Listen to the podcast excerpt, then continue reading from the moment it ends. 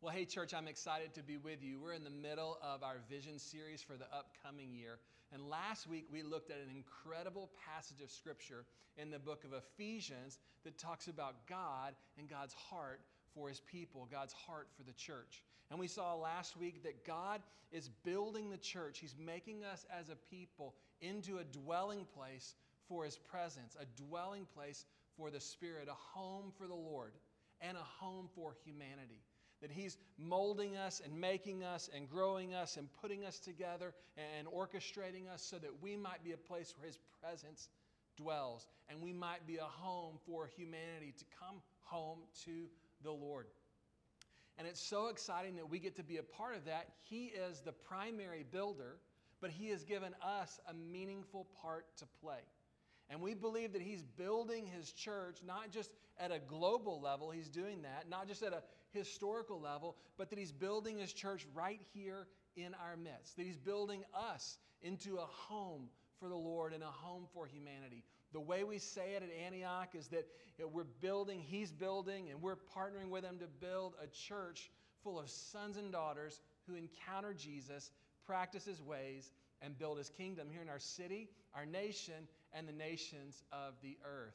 We want to be sons and daughters because that's what Jesus makes us. He adopts us into God's family, He makes us a part of God's household. And we want to live as people dearly loved by God and in relationship, a spiritual family with one another. We want to encounter Jesus because we believe that Jesus is the bread of life. He's the one that makes life worth living, the one that satisfies our soul. And so we want to be sons and daughters who encounter Him, who have a living relationship with Him, who walk with Him and know Him deeply. And we want to practice His ways. We want to follow Him. We want to live like Him. We want to value what Jesus values because we know as we practice His ways that we begin to experience the abundant life that Jesus has for us. And we want to be a part of building His kingdom. We want to be sons and daughters who encounter Jesus, practice His ways, and build His kingdom. Because God is at work in the church and He's at work in the world to redeem, to renew, to restore broken lives and broken communities, and build lives and build communities and bring restoration to our world to make our world look like and reflect heaven. And we have a part to play in that. So, this house that we believe God is building here and that we're called to partner with Him in building is a house full of sons and daughters who encounter Jesus, practice His ways, and build His kingdom here in our city, nation, and nations of the earth. And I am so thankful that you are a part of that house. I am so thankful that you are a part of this church family. And last week, we took time to look back over this last year to see the way that God had been at work in our midst as we built together. And last year, we focused, the last school year, we focused on building the proverbial kitchen to extend that home metaphor, right? The kitchen is a place of serving. And last year we did an initiative as a community called Prepare the Feast, which was all about serving. And in my house, I imagine in your house, the kitchen is one of the primary places where we serve. Every meal, someone is cooking the food, someone is setting out the drinks and the plates and the silverware and all of that. And then once we eat it, you got to take it back and wash and put up. And it's a place where we serve, it's a place where we practice serving, it's a place where we train our kids how to serve. And last year was about us as a church learning how to serve, becoming servants, having a culture shift from uh, Christianity so often in America that's defined by what's in it for me and a consumer mindset to that of Jesus, practicing his way and being a people who serve. This year, I want to focus your attention, I want to turn your attention to the room or the part of the house that we believe the Holy Spirit is calling us to build into in the upcoming school year.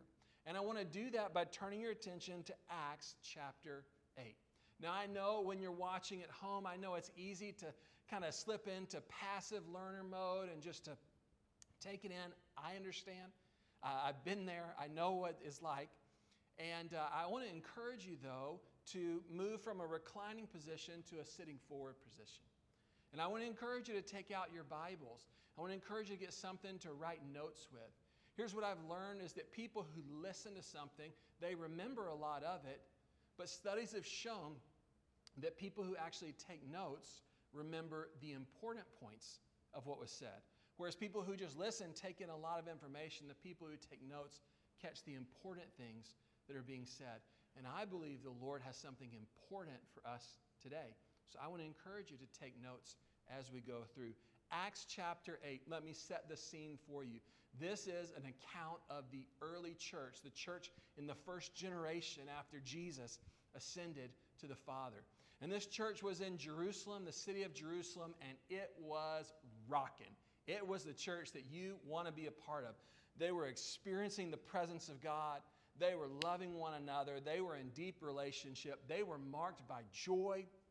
People were being saved, healed, delivered, restored. They had favor with people. I mean, it was amazing. Think like SportsCenter top 10 list, viral on TikTok. That was the church that you wanted to be a part of. And because God was doing so much in their midst, every time the Lord is advancing his kingdom purposes, right, darkness pushes back. And the enemy orchestrated, the devil orchestrated an incredible persecution that was unleashed upon this church. And that's where we're going to pick up. This persecution is being unleashed through a gentleman named Saul. And it says in Acts chapter 8, verse 1, it says, And Saul approved of their killing him. Who's him?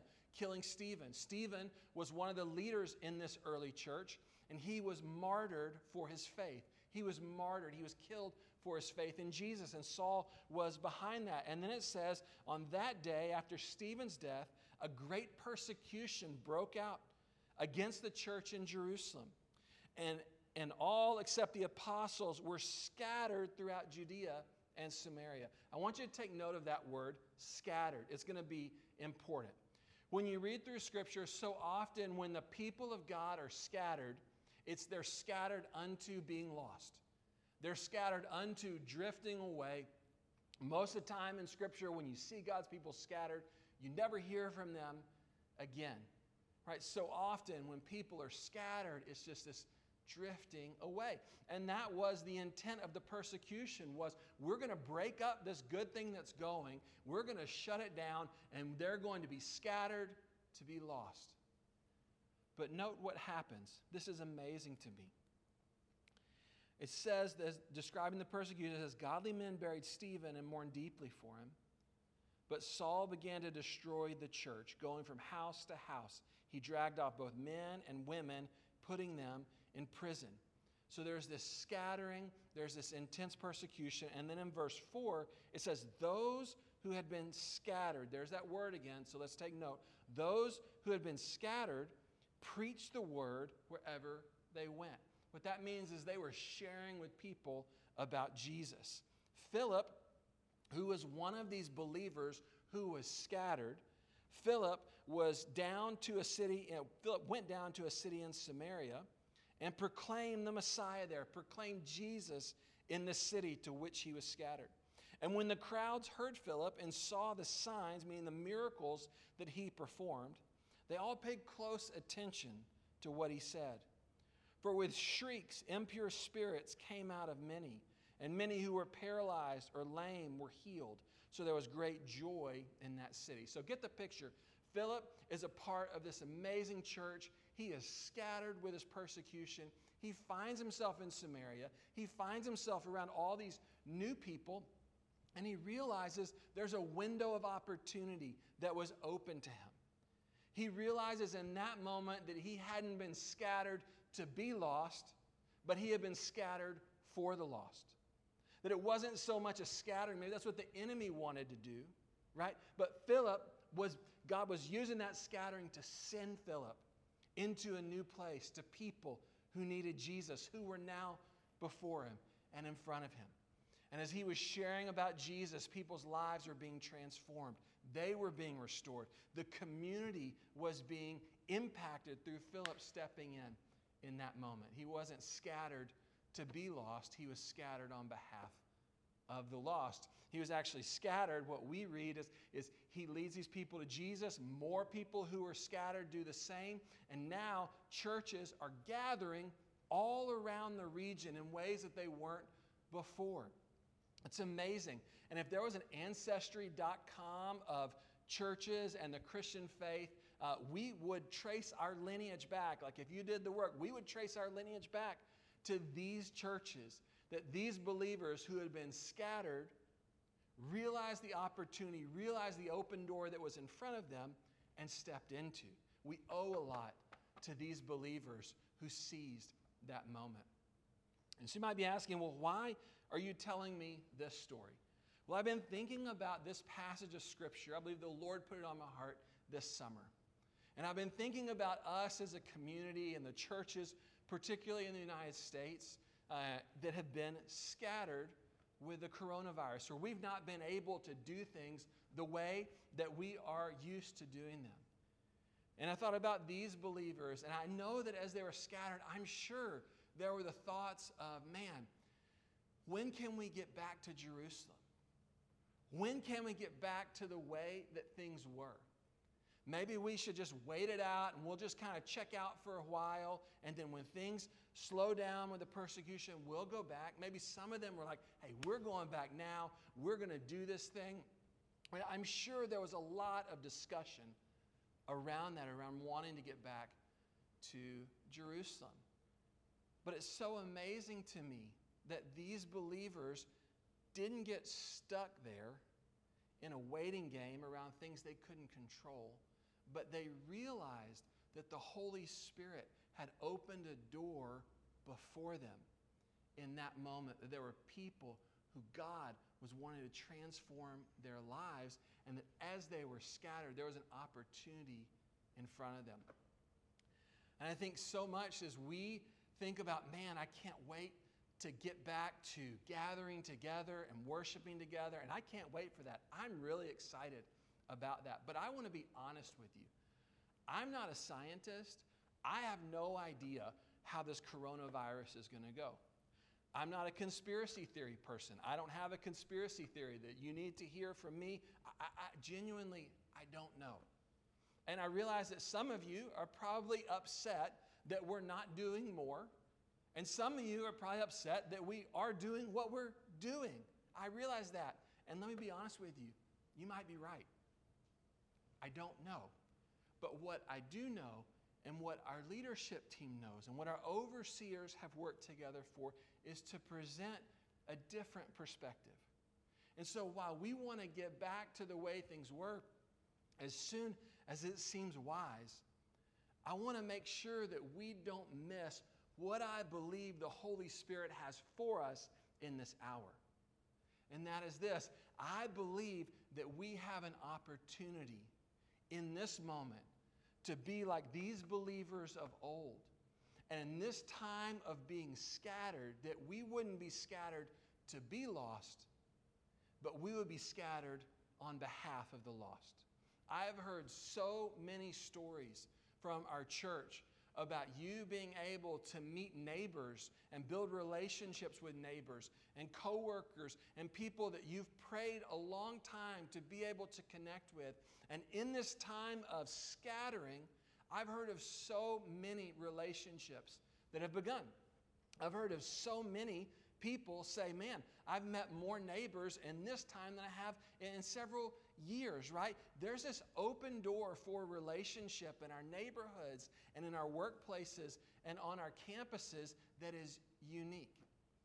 And I know that every day we have neighbors, we have friends, we have coworkers, we have fellow students who wake up and feel like life is against them.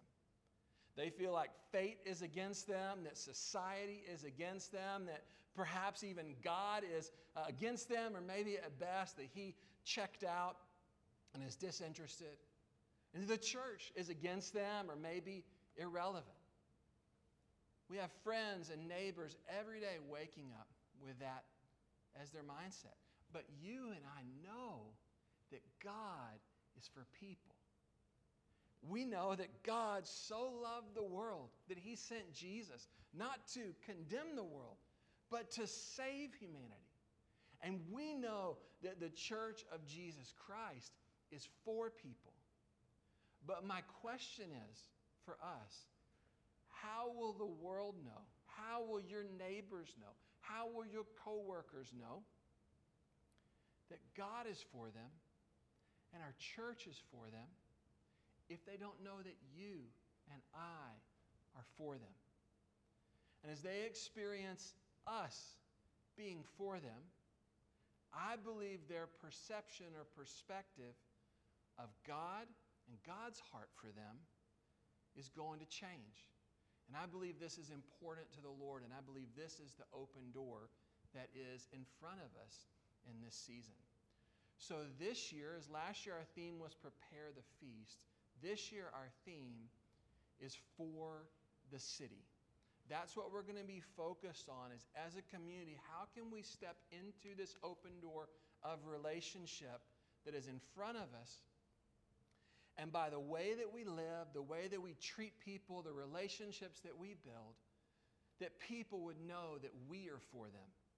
And people would know that God is for them. And people would know that there is a church home that is for them here in our city. So I'm really excited about this. I believe this is a Holy Spirit opportunity. Our staff and our overseers have done an amazing job helping uh, put this plan together, put this initiative together, and I'm really excited for us to step into this as a community over uh, the next 12 months together. Now, For the City has four components or four particular ways that we want to express being for the city and for our neighbors. The first way is that we want to continue to build transformational environments. We have a transformational environment in our Sunday morning service. And whether that is in person, in the parking lot, in the building, or online, I don't know. We're actually having an overseer meeting tomorrow night. And I'd encourage you to pray for us for God's wisdom as we try and navigate what is He calling our church to in terms of gathering together. But whether it's online only or in person or on the parking lot, I know that God wants to transform people's lives and that this is a transformational environment for people. And we want to continue to build a transformational environment for our city with our Sunday morning services. We want to build transformational environments for our neighborhoods in our life groups. And we want to continue to build transformational environments for the next generation in Antioch Kids Ministry. So, the first focus of being for the city is that we as a community would continue to invest in building transformational environments for our city. The second thing that we're going to be pursuing is we're going to be building leaders for our city. This summer, as it seemed like the world was on fire in every direction, I went out to one of the places that I go to meet with the Lord. It's a park near my house, and I remember walking in the park and just kind of being overwhelmed at everything that was on fire all around us. And I believe that the gospel is the solution to the problems of humanity. And I believe that God wants to use the church to bring the gospel into the problems of humanity, to bring redemption. But as I was thinking about that, I was just overwhelmed that how does one church address all the problems that we're seeing all around us? And it was an overwhelming feeling, and I sensed the Holy Spirit speak to me. I sensed God speak to me and say, There is no way that one church can address all the problems in your city. But what I'm calling you to do is to develop leaders who I am going to send out into various parts of our city to bring the hope, the healing, and the restoration that's needed. And I sense the Holy Spirit saying this is a unique contribution that our church has to give to our city is that we would become a place and we would continue to be a place where leaders are developed, leaders for the home, leaders for the church, leaders for the schools, leaders for our city. And that we want to invest in developing leaders. We want to be for our city by developing leaders for our city. Third focus of for the city, third focus is that we would be for our neighbors. And I'm so excited about this one. I'm going to take next week to explain in more detail, more depth on this particular point. But we want to be for our neighbors. We want to be a blessing to our neighbors. And so, all year long, we're going to be working on building relationships. We're going to be working on eating with people and serving people and encouraging people and, and showing people that we're for them and reflecting God's heart for them. That's the third thing is we're going to be for our neighbors by blessing our neighbors. And next week I'll explain more what that means. Fourth goal, fourth focus of for the city is that we would be for our city by meeting practical needs in our city. That's why we're doing these service projects. We have a service project coming up on the 27th where this is just so cool. Um, in Richardson, Richardson is, is uh, very generous at handing out code violations. Had an older gentleman in my neighborhood, I live in Richardson, who said, Hey, if you haven't gotten a code violation in Richardson, you haven't lived here very long. So lots of code violations, and normally it's little things like, hey, you need to, you know, paint your curb again with your address on there. But for some people, the code violations that have been brought up uh, are actually big deals because they don't have the resources or the means or the wherewithal as to how to fix them. And so there's a group of people that have appealed to the city for mercy for these code violations that they can't resolve in their own power. And so the city of Richardson has a list of people with outstanding code violations who do not have the means to take care of their house in such a way that it fits within the city code. And these people have asked the city for mercy. And we as a church, I'm really excited about this, are going to be able to take a few names off that list here on the 27th and go out and meet practical needs by helping people solve these code violations to get back into compliance. But as we do that, to demonstrate God's heart for them. Uh, we're running Financial Peace University. I was encouraged here as it's gotten started. It has more people who are not a part of our church than it does people who are a part of our church. That's amazing. We know that finances are a practical need, and we're going to get to be a part of meeting practical needs throughout this year here for our city. So I'm so excited about those things. And so if we go back to the house illustration, if last year was about the kitchen, right, this year is about the front yard. And you might be like, that's a little uh, random seeming, right? But think about it. The front yard of a house communicates the heart of the house. In my neighborhood, if I walk outside, my neighbor right here, he's from Louisiana. He went to LSU, so every time LSU has a football game, he's got his flag flying because that's what he's about. Across the street, there's a New York Jets flag because one of the, the guy that lives there, he's from New York. Down the way, there's a sign that says, you know, vote for every Democrat, straight ballot. If you don't do this, the world is going to fall apart. And just a little bit further, there's a sign that says, vote for every Republican, straight ballot. If you don't do that, the world is going to fall apart. We've got Blue Lives Matter sign over here. We've got Black Lives sign matter over here. All of those signs, right, what do they do? They communicate the heart of the house. They communicate to the world what's a priority to that particular house, that particular home. You can see houses who have little bikes and swings that you know kids are there and they have young kids playing in the yard. And then there's some houses uh, that you walk by them and you feel like, you know, that's the Scooby Doo house where you can tell that outside hadn't been taken care of in a long time. And if I'm with my kids, they'll be like, hey, dad, we feel uncomfortable right here. Can we, can we walk faster? Because there's some houses that just seem uh, scary from the outside because they haven't been taken care of, right? And that communicates a message to people about what's important to those various houses.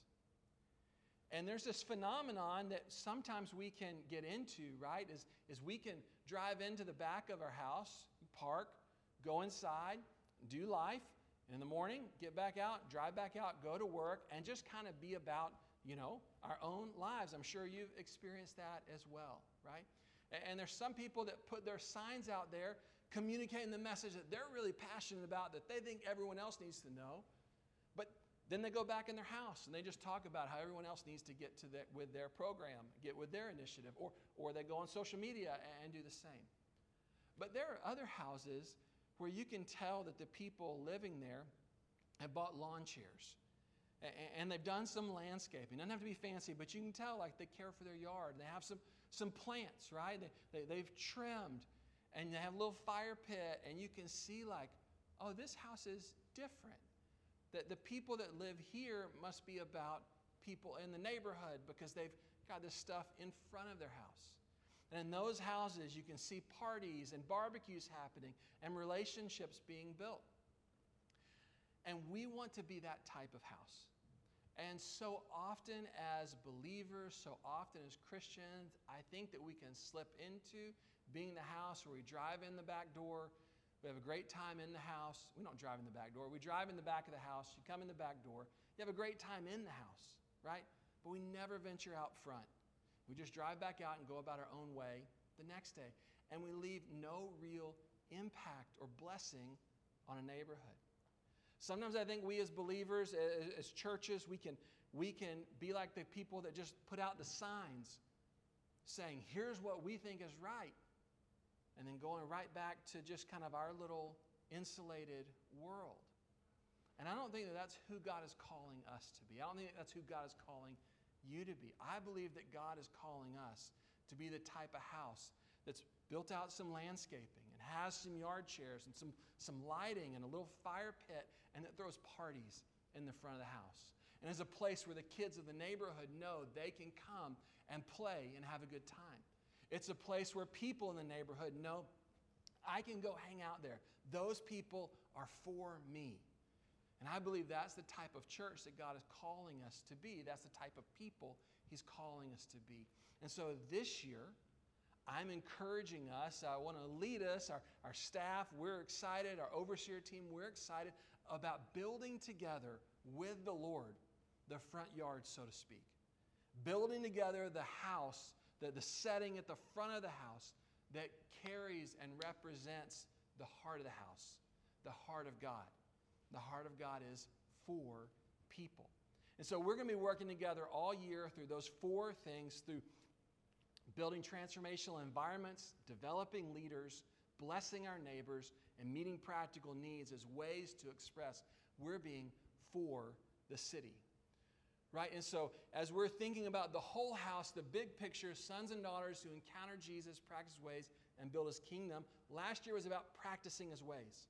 This for the city is about building his kingdom, expressing his heart to the world around us. And I believe this is the open door that the Holy Spirit has before us.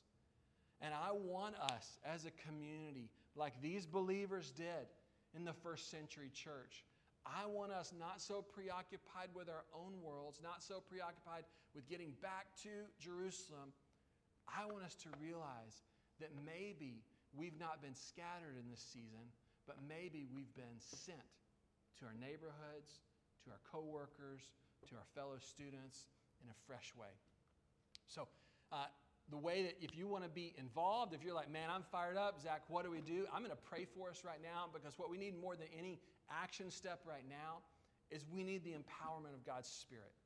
I know that we are weak. I know that we are weary.